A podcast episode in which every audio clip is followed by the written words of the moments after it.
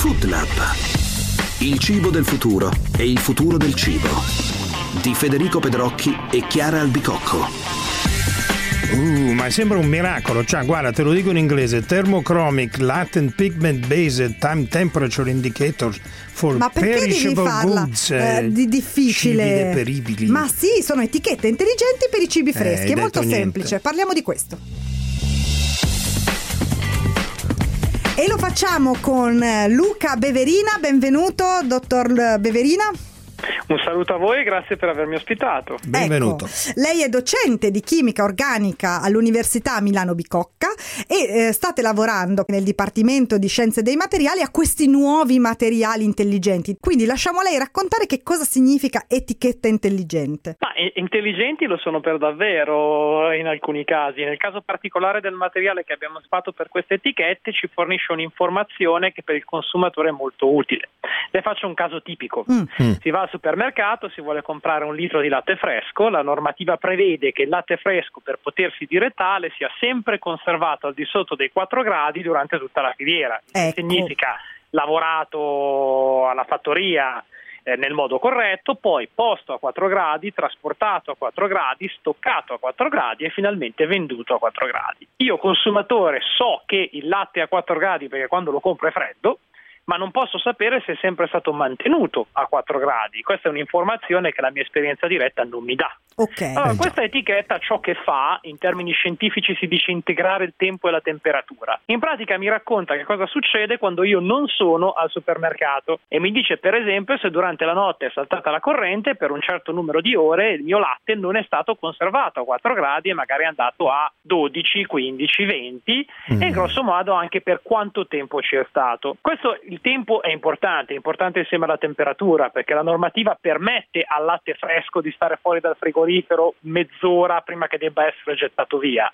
ma non permette per esempio di starci tre ore. Eh, certo, Quindi io certo, ho bisogno certo. di un dispositivo che mi dica a quale temperatura è stato esposto e per quanto tempo e la combinazione delle due informazioni è ciò che mi permette di essere sicuro che sto comprando un prodotto che corrisponde alla specifica e nel caso anche alla normativa. Ok, ecco. la, la funzione è chiara. Ma come lo dice? Intanto com'è fatta allora questa etichetta? Allora, questa- il modo in cui il materiale mi permette di evidenziare ciò che è successo è un cambiamento di colore. Il materiale di per sé è in colore, quindi lei ha un'etichetta che è bianca a Sì. tutti gli effetti e con il tempo e con la temperatura e ovviamente la velocità con cui questa trasformazione avviene dipenderà dal prodotto, tempo-temperatura, passa da bianca a azzurrina e infine blu.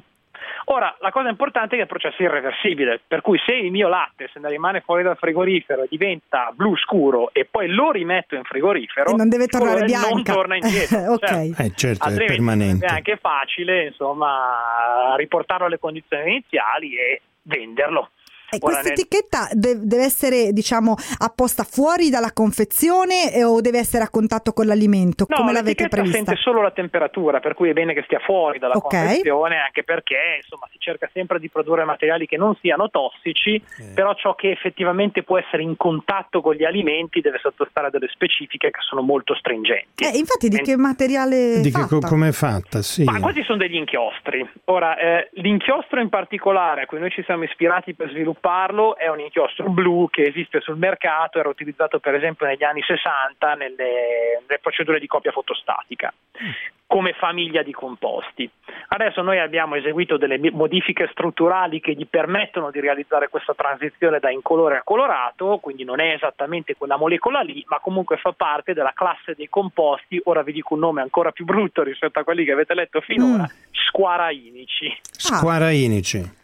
Beh, veramente Sì. tremendo. E c'è dentro la radice di square, che in inglese significa quadrato, perché la Quadrato. parte centrale di questa molecola è un quadrato di quattro atomi di carbonio, deriva dall'acido squarico, che per La- l'appunto è un acido quadrato. Non c'è eh, nessun pericolo che qualche altro fattore, non la temperatura, possa alterare. Alterare. Cioè la- l'etichetta deve essere molto protetta da input. Questa è una, domanda molto intelligente perché eh, nel campo dei sensori mm. quasi mai il problema è la sensibilità, nel senso che bene o male i sensori sentono quello che devono sentire, ma la specificità. Cioè eh. si vuole che un sensore senta solo quello che noi abbiamo interesse di fargli sentire. Cioè ad esempio Ora, senta la temperatura e non ad esempio l'umidità per dire. La o... temperatura non l'umidità ecco. o l'irraggiamento ultravioletto. Ecco. Ora per l'irraggiamento ultravioletto che potenzialmente potrebbe essere un problema si tratta di coprire l'etichetta con un film che assorbe l'ultravioletto e questo commercialmente non è un problema. Mm. Per l'umidità in realtà noi non abbiamo visto problemi di questo tipo. La molecola è abbastanza insensibile alla presenza dell'umidità. Quello che potrebbe essere un problema è invece il pH e su questo stiamo lavorando, vale L'acidità. a dire se il mio cibo rilascia delle sostanze acide o basiche, queste influenzano la catalisi e quindi influenzano la velocità a cui avviene il processo di trasformazione da incolore a blu a seconda della temperatura. Per quali cibi potremmo utilizzarlo?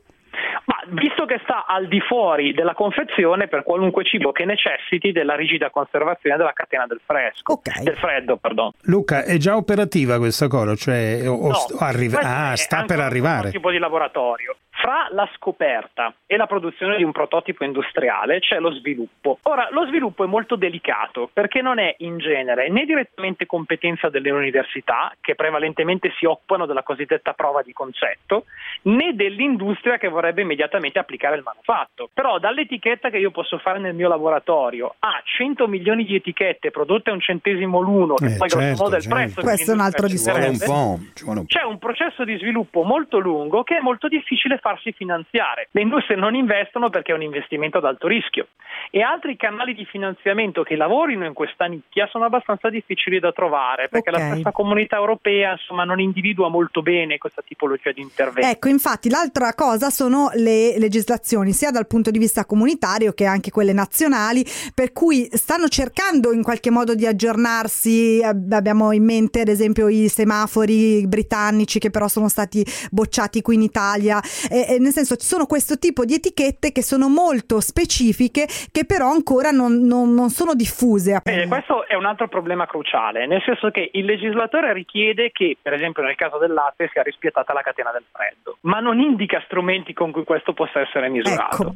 il che naturalmente si ricollega al problema del prezzo. Se io produco un'etichetta che invece di costare un centesimo ne costa 20, ma il legislatore obbliga la verifica del rispetto della catena del freddo, allora ecco che il mio prodotto diventa competitivo competitivo in ogni caso, anche se non riesco a ridurne il prezzo a un livello tale per renderlo appetibile a tutti i produttori di latte. Grazie dottor Beverina, buon Grazie lavoro. A, presto, arrivederci. Per questa puntata è tutto, ci risentiamo presto con Food Lab.